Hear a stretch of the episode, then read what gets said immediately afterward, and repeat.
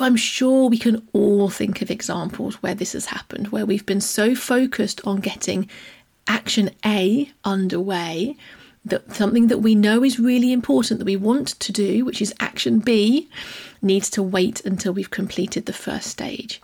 And sometimes, as I said, this is a really useful strategic way of approaching things. But what happens if, in actual fact, this is procrastination? Welcome to the Independent School Podcast. Thinking and acting strategically is the key to both securing the future of your school and helping to build a more equal and just world. My name's Juliet Corbett. I'm a consultant, speaker and facilitator specialising in helping independent schools.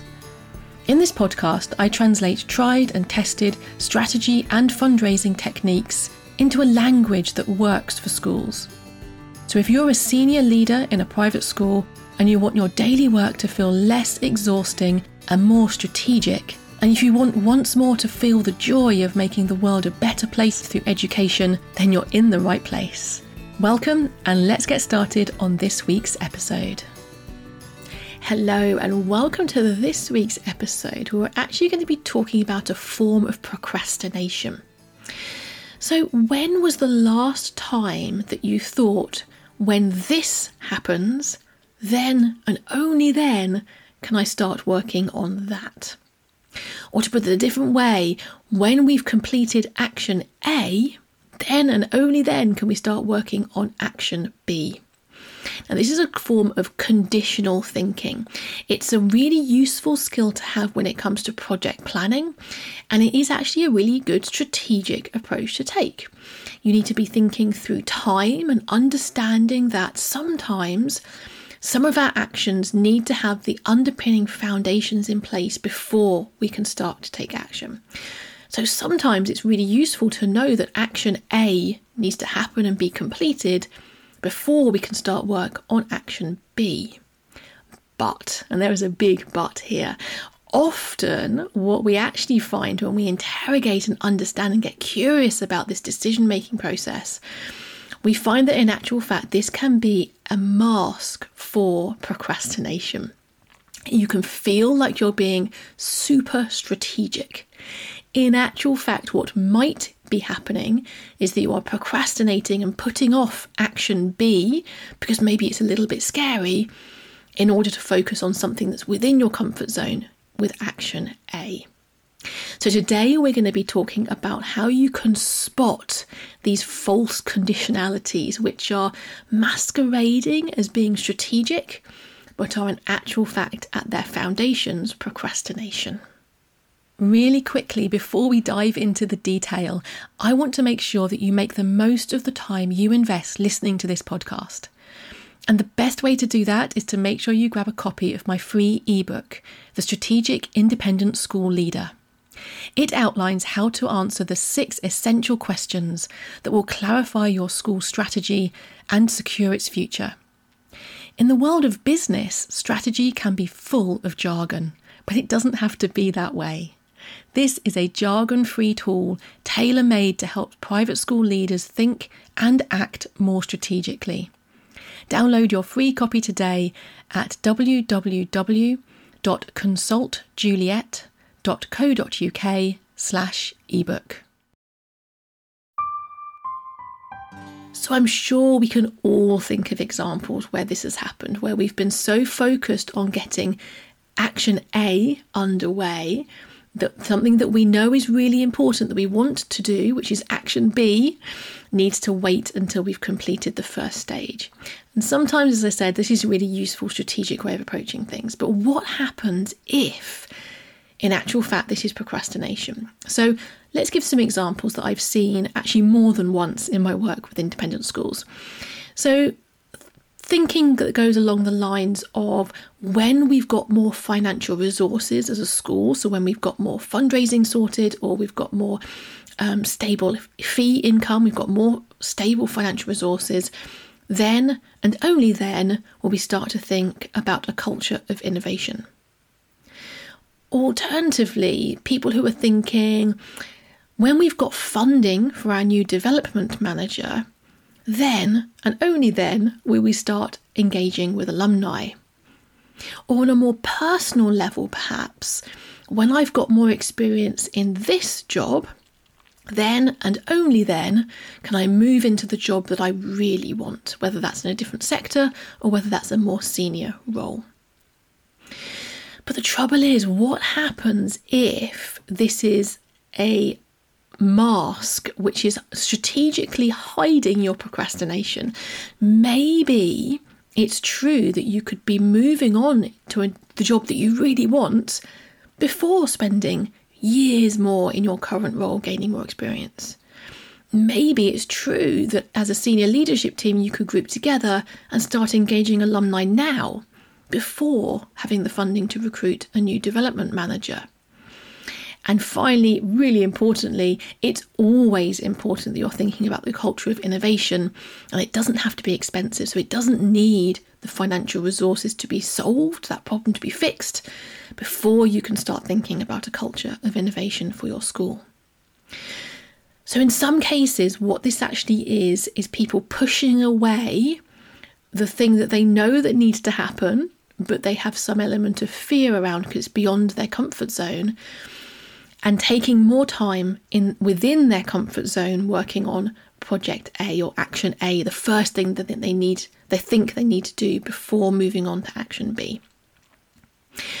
So as you can see, this could be a really strategic skill set, but in actual fact, where it's masking, unhelpful, both for individuals and for schools as a whole.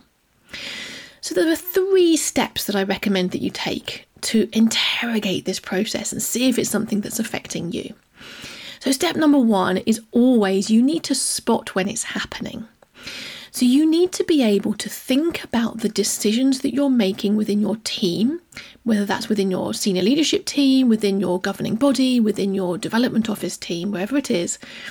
Think about the decisions that you're making and specifically say out loud, okay, so we've got some conditional thinking around this. We need to complete action A before we can work on action B. So kind of say it out loud, get it out there, spot that this is happening.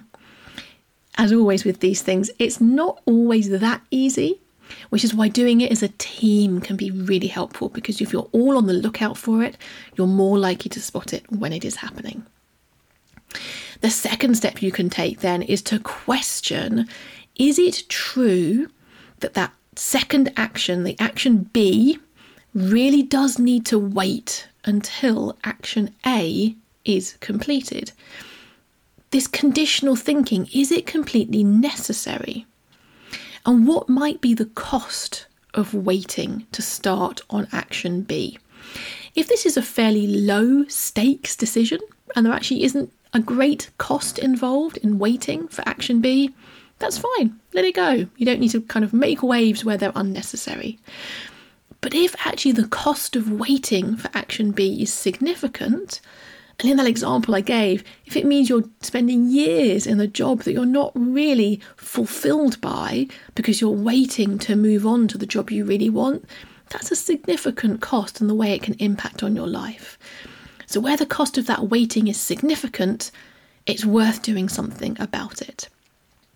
So if you firstly spotted that this conditional thinking has happened, secondly, you've identified that actually maybe that second action, action B, doesn't really need to wait, and the cost of waiting might be significant, then you need to move on to, quest- to step three.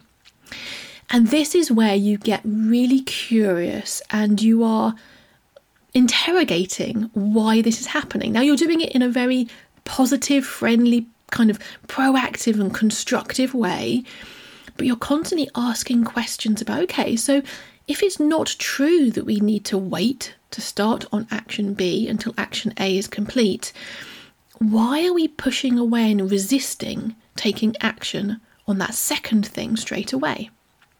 And sometimes this can relate through to that fear of moving outside your comfort zone. So I did another episode recently on this, so do look it up in the episode notes, I'll link to it there, um, about finding a way to step outside your comfort zone without having to be really fearful of moving into to new areas. If it is fear that's holding you back, then it's worth overcoming. It's worth taking those steps outside your comfort zone to take on action B and make those changes either in your school or in your career that are really going to benefit you. The other things that can hold you back sometimes, if it's not fear, are just not having a clear action plan. So it might be that action B feels really complicated and you're not quite sure where you're going to start.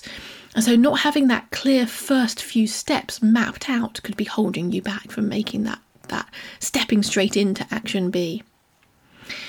And it could also be that you don't have buy-in for action B. It might be that action A feels safe to everybody. We know how action A works. We've done it lots. We know what we're doing.